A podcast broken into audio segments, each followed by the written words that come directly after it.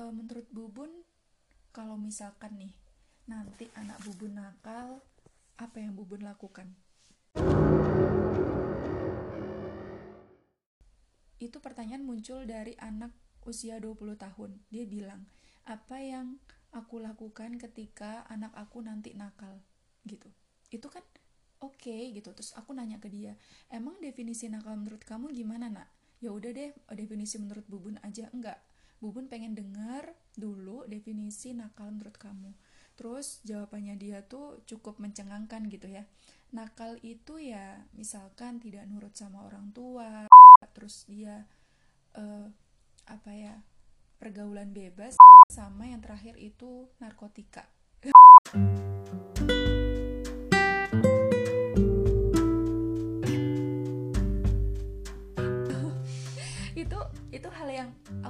bisa jawab langsung waktu itu. Terus aku mikir lagi gitu ya oh iya ya benar gitu. Um, apa ya apa yang aku akan lakukan gitu. Kan beda ya ketika anak mungkin kalau kita menghadapi anak ideologis gitu mungkin kita bisa agak lebih sabar gitu.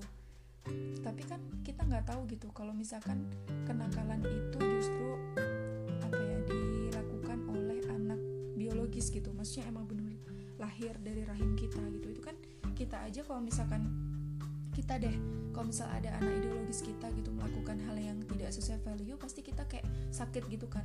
Maksudnya langsung dek gitu kan ke hati gitu. Apalagi anak yang dari rahim gitu kan aku tuh ngerasanya kayak gitu sih kayak yang oke okay, gitu what what have we do gitu. What should we do? Oh ya gitu. I'm sorry. Jadi kayak gitu sih kayak lebih tepatnya oh iya, iya bener gitu. Bikin mikir banget ya pertanyaannya. Padahal cuma nanyanya simple tapi menusuk kumaha? Jadi emang apa ya penting banget sih menyiapkan tentang pendidikan keluarga itu bahkan dari sebelum menikah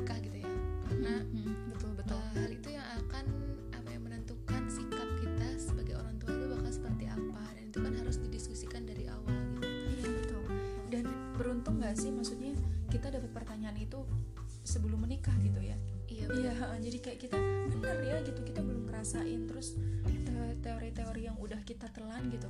Itu kayak gimana gitu kan? Mungkin kita udah pernah ngerasain itu di anak ideologis yang nanya gitu. Apalagi ntar kalau misalkan kita benar-benar ngadepin itu gitu kan. Nah kalau menurut kamu nih sis sejauh kamu belajar gitu atau sejauh kamu bareng sama aku buat apa ya membersamai anak-anak ideologis tumbuh gitu.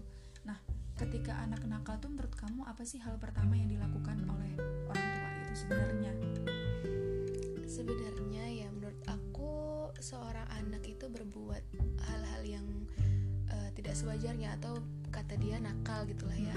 Itu menurut aku sih pasti ada sebabnya gitu dia melakukan hal itu. Jadi menurut aku gak seharusnya kita langsung blaming dia langsung menjudge dia nakal atau sebagaimana gitu.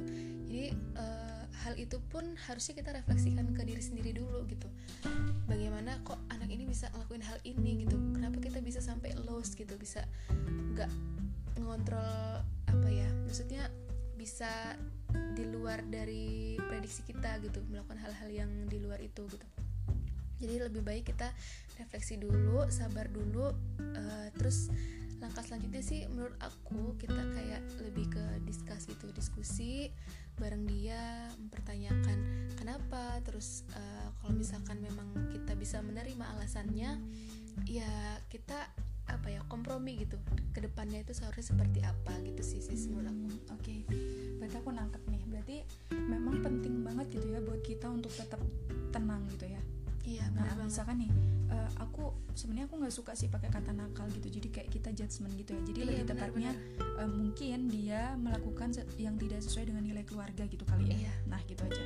Um, iya benar yang pertama itu tadi kamu bilang kita kontrol emosi kita refleksi hmm. sambil ya itu mungkin time buat kita diem dulu terus merenung gitu. Oh kira-kira mana nih tindakan kita yang nggak tepat gitu lebih tepatnya ya terus yang kedua soal diskusi nah kita kan kemarin sebelum bikin podcast pun kita nggak apa ya kita kan mengkaji dulu ya Benar. kita mengkaji dulu lalu kita melakukan wawancara gitu ya Iya. dengan kak Calvin dia adalah partner kita di uh, program Patriot Desa gitu um, kita sempet ngobrol gitu ya kan uh, karena mungkin kita kan apa ya kayak lebih pengen ngecek aja gitu konfirmasi ke anak gitu ya. Nah, Iya. apa yang dia lakukan?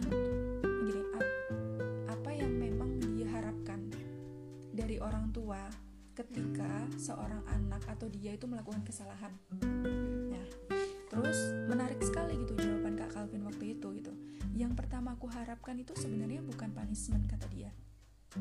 Dan dia nggak suka disalahkan itu yang pertama. Itu yang mungkin eh, seharusnya tidak muncul dari kita gitu sebagai orang tua Iya benar. Nah, jadi yang pertama itu kita diskusi dulu gitu.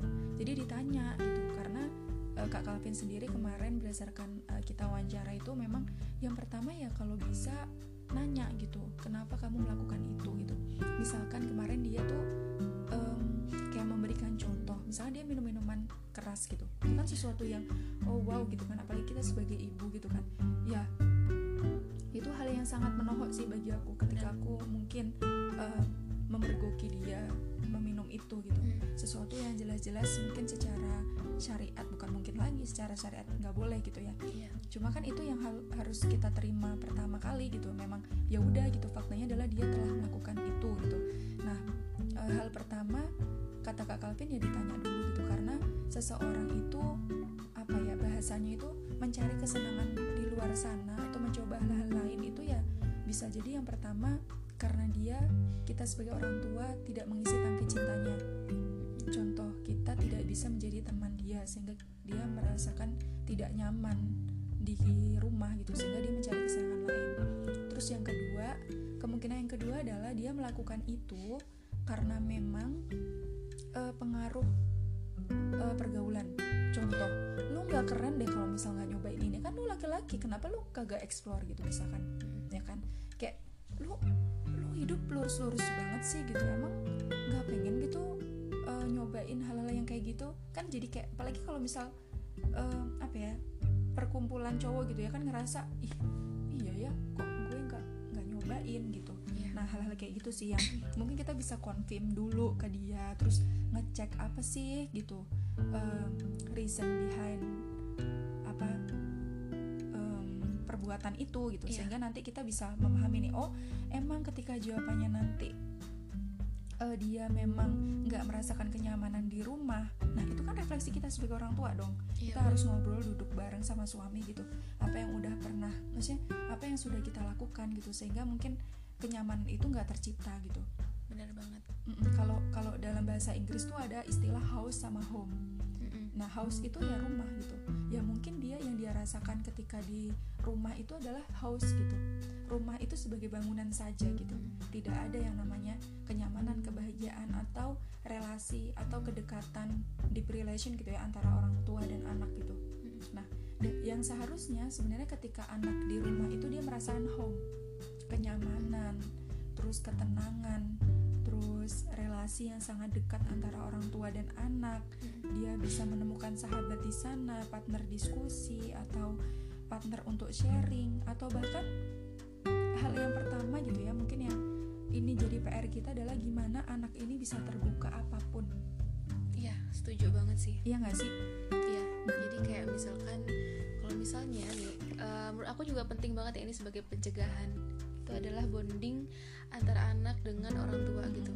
Jadi ketika memang dari awal dari kecil itu anak itu sudah dekat dengan orang tuanya, apa-apa itu cerita gitu ya, jujur sama orang tuanya itu jelas akan lebih mudah gitu untuk menelisik sebenarnya apa yang bikin dia gak nyaman atau apa sih penyebab dia melakukan hal-hal yang di luar nilai-nilai yang sudah disepakati di rumah gitu aku sepakat banget contoh deh misalkan ya ketika aku bahkan ngerasain sendiri sih di pendidikan keluarga aku. Jadi eh, aku tuh dekat banget gitu ya sama orang Iya, tua dua-duanya bahkan. Aku aku bahkan ketika ditanya Dwi eh, lebih dekat mana orang tua? Maksudnya ayah atau ibu enggak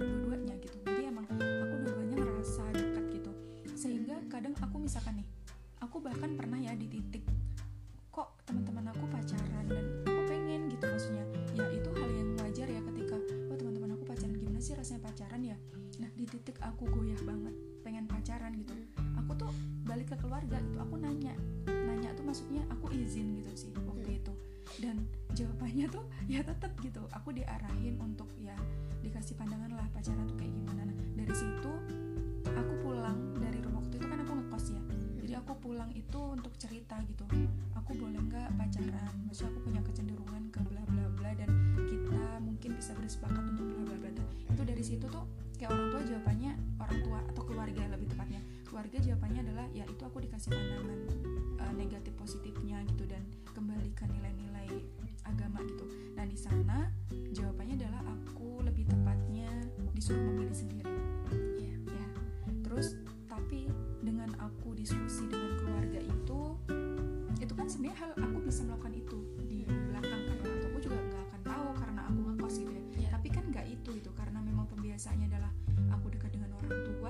sehingga em, aku jadi kayak apa-apa itu setidaknya aku nanya dulu gitu. Karena ketika aku ngerasa apa yang aku lakukan itu nilainya itu beda dengan nilai keluarga Hmm. aku akan konfirmasi dulu ke orang tua atau bercerita dulu ke orang tua dan keluarga gitu. Nah ketika itu terjadi aku pulang itu pada akhirnya aku kembali ke nilai keluarga sih sis. Iya bener banget. Kayak gitu. Eh, terus aku juga pengen sharing nih. Jadi tentang itu kan keterbukaan dan kejujuran Nah, seorang betul, anak betul, ya. betul. nah waktu itu aku pernah nonton videonya dari Corbuzier gitu ya di podcastnya. Kalau nggak salah sih eh, podcast gitu ya. Dia pernah eh, cerita gitu tentang gimana dia ngedidik anaknya. Aska yang sekarang itu eh kemarin itu sempat eh, terpilih jadi siswa terbaik gitu berprestasi gitu. Nah ternyata sebenarnya eh, dia bilang simple gitu membuat si Aska itu ya happy gitu belajar gitu. Dan eh, ketika si Aska itu misalkan pulang sekolah gitu dia lebih ke eh, memperhatikan bagaimana perasaannya gitu. Kayak nggak ditanya tuh tentang akademiknya kamu tuh dapat nilai berapa gitu? Kamu udah capaiannya apa aja? Tapi lebih ke seneng nggak sih hari ini? gitu. Hmm, gitu. oke. jadi lebih ke perasaannya dan hal itu bikin Aska tuh nyaman gitu. Jadi ketika belajar pun ya dia tidak terbebani pun. Waktu itu eh, Aska itu pernah di titik yang dia udah bosen aku bosen sekolah dan aku pengen tidak sekolah hari ini gitu. Lalu Neddy Corbuzier itu lebih ke nanya loh kenapa? gitu kan. Jadi nggak langsung marah tapi lebih ke oke memahami feelingnya seperti apa gitu. Dengan kasih sayang. Terus eh, si Aska itu bilang "Hmm, oke eh, aku tuh nggak bisa gitu besok itu tugasnya terlalu banyak dan aku nggak sanggup untuk nyelesainnya gitu. Dan dari situ Deddy Corbuzier tuh justru apa ya eh, tercipta tercipta diskusi yang kompromi oke kalau memang nggak bisa gitu oke kamu maunya gimana? gitu. Misalkan mereka eh, oke memang hari ini nggak sekolah tapi besok gitu. Mungkin bisa diselesaikan tugas-tugasnya gitu. Jadi ada memahami feeling dan eh, dari situ pun berangkat sehingga si anaknya eh, belajar untuk tanggung jawab juga dan betul. gimana untuk mengatasi masalah yang dia punya gitu. Boleh. Oke. Gitu, bener banget. Em, aku mungkin bisa nyimpulin gitu ya Eh, poin kedua kan kita tadi bilang gimana orang tua dan anak itu perlu ada diskusi. Nah Iya, dari iya. diskusi Heeh. itu eh, bentuk awalnya diskusi adalah mungkin pertanyaannya adalah ngecek emosinya dia. Contoh bener. Kamu gimana eh gimana tadi ulangannya dapat berapa? Jadi bukan Iya, ke iya, sana bener. gitu ya. Oke. Terus eh, dari diskusi orang tua dan anak itu yang paling penting adalah nanti tercipta tanggung jawab dan kesepakatan. Mm-mm. ya. Bener. jadi dari diskusi itu muncul kesepakatan antara eh, apa ya orang tua gitu. Misalkan kalau ayah ya ayah gitu. Bener. atau ibu ya ibu gitu. Jadi orang tua eh, sama anak itu kayak kesepakatannya begini. Nah di sana mungkin dari kesepakatan itu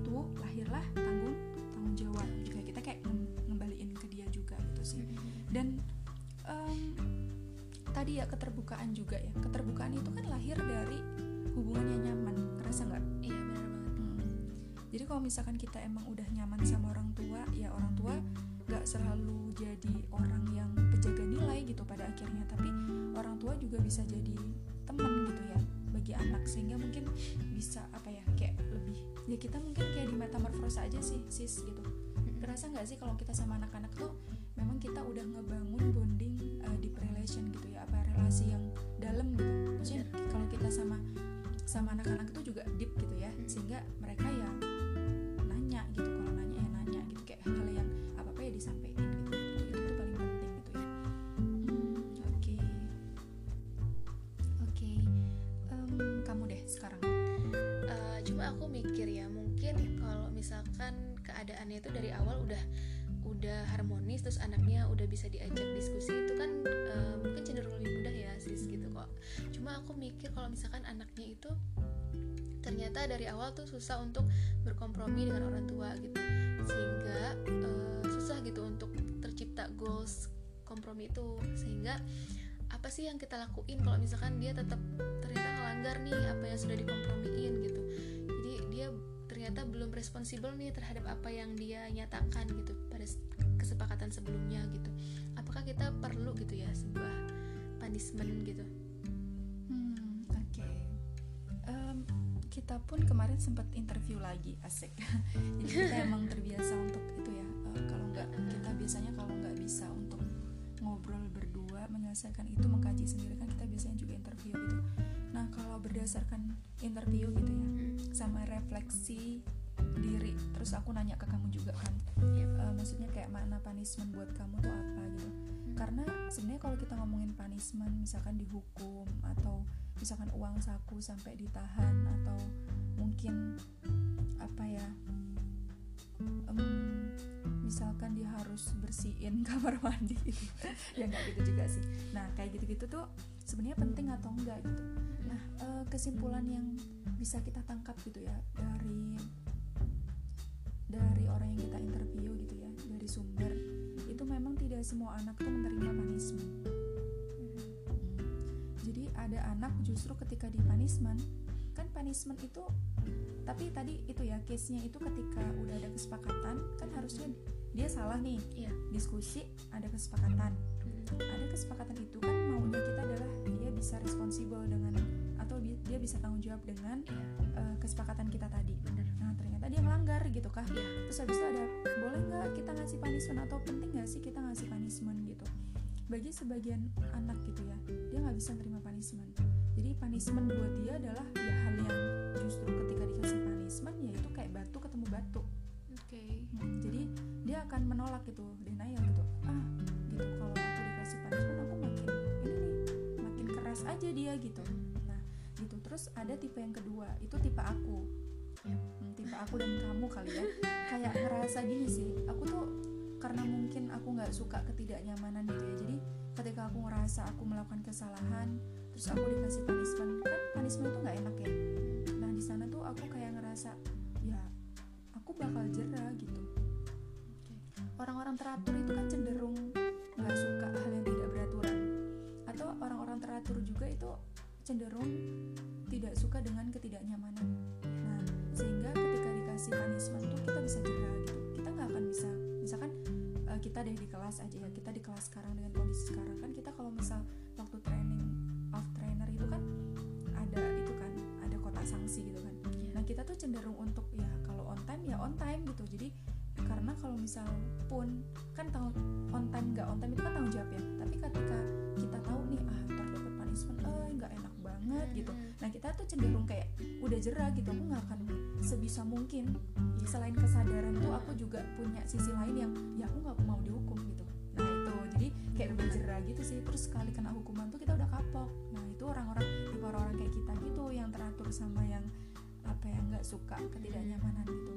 Nah terus uh, sebenarnya nah gimana nih buat orang-orang yang emang nggak suka punishment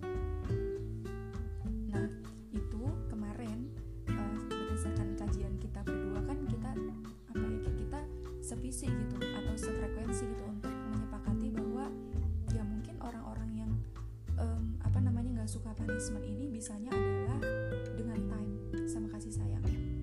Iya benar banget. Jadi memang untuk berubah itu kan bukan hal yang seperti membalikan telapak tangan ya kembali lagi.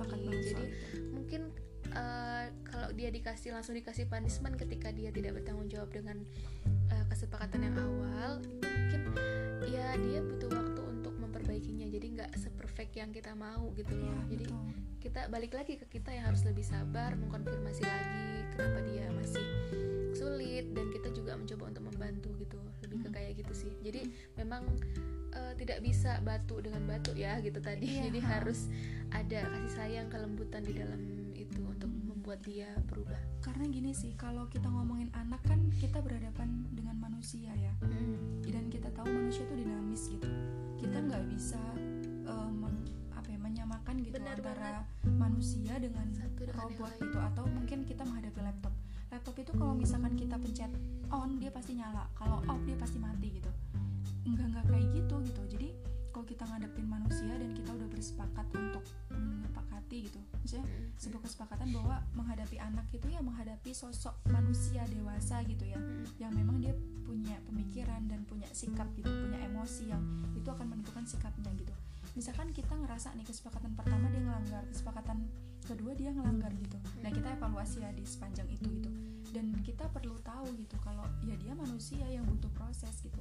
Ketika dia diminta untuk diam bisa jadi dia justru memberontak gitu. Jadi ketika dia misalkan kita kerasin ya dia bisa memilih sikap untuk lebih keras. lebih keras lagi gitu. Nah di sana eh, kita kemarin eh, hasil interview itu memang ada dua kemungkinannya eh, bukan kemungkinannya tapi adalah tentang kasih sayang itu. Jadi anak yang keras itu hanya bisa dilembutin. Anak yang lembut lembut itu dalam arti yang kadang nggak tegas gitu kan ya itu tuh perlu untuk dikerasin keras di sini tuh berarti tegas gitu. Ya Nah, kalau misal kita ngomongin soal punishment tadi kan berarti case-nya adalah si anak ini em, apa ya keras gitu ya. Nah, Mhm. kalau si anaknya keras ini bisa dilembutin, boleh kan kita kalau di keluarga itu kan berbagi peran sama suami. benar Hmm, jadi misalkan nih kita kita lebih lembut gitu, ya udah kita yang bisa heart to heart gitu sama dia. Intinya ya kasih sayang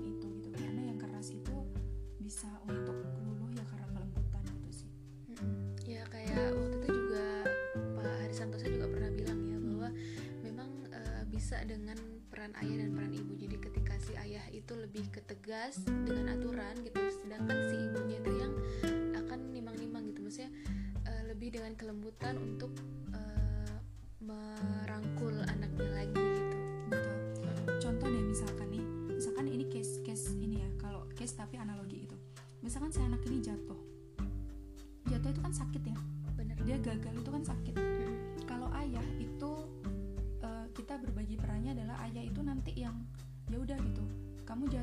jatuh, jatuh gitu. Ya udah sembuhin. Sembuhin tuh ya udah sembuh gitu. Sembuhin tuh kita meminta dia untuk menyembuhkan lalu habis itu silakan lari lagi. Nah, tapi gimana peran ibu itu? Ibu ya ketika dia jatuh, kita yang yang mana yang sakit Mm. gitu. Terus ibu datang itu ya dengan apa ya obat lah bahasanya tuh, Mm-mm. diobatin gitu, diobatin. Lalu ketika emang sudah berjalan, maka itu nanti perannya ayah lagi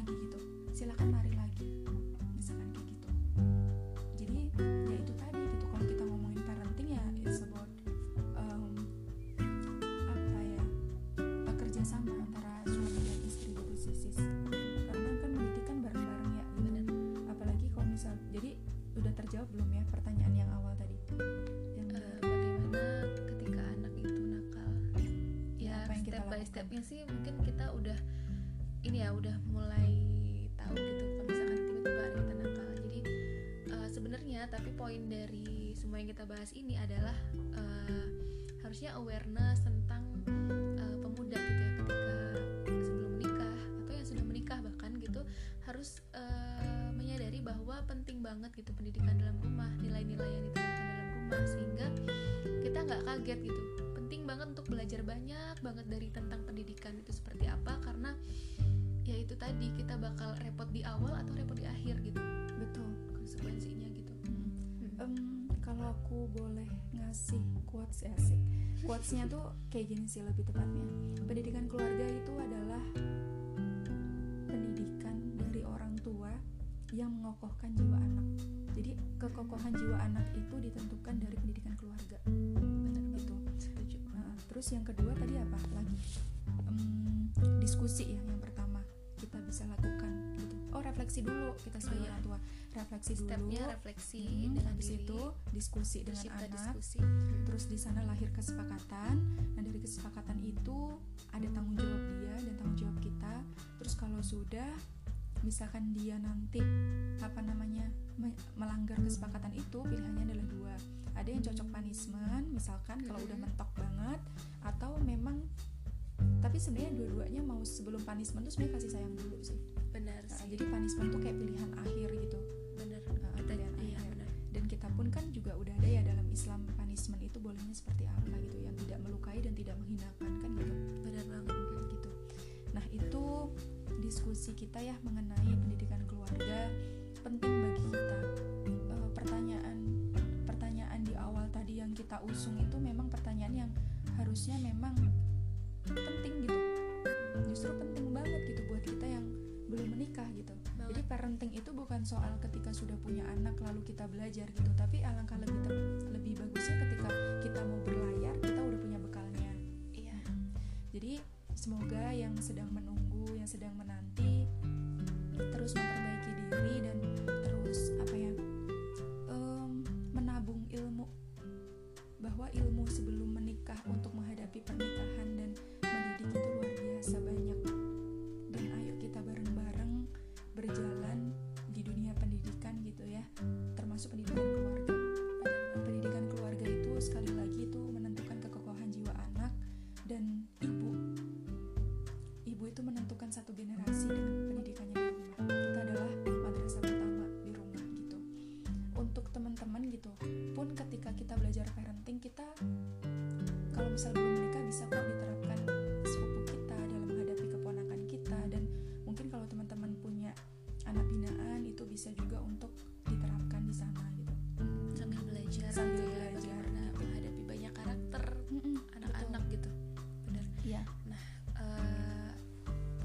kali ini coba kita tutup dengan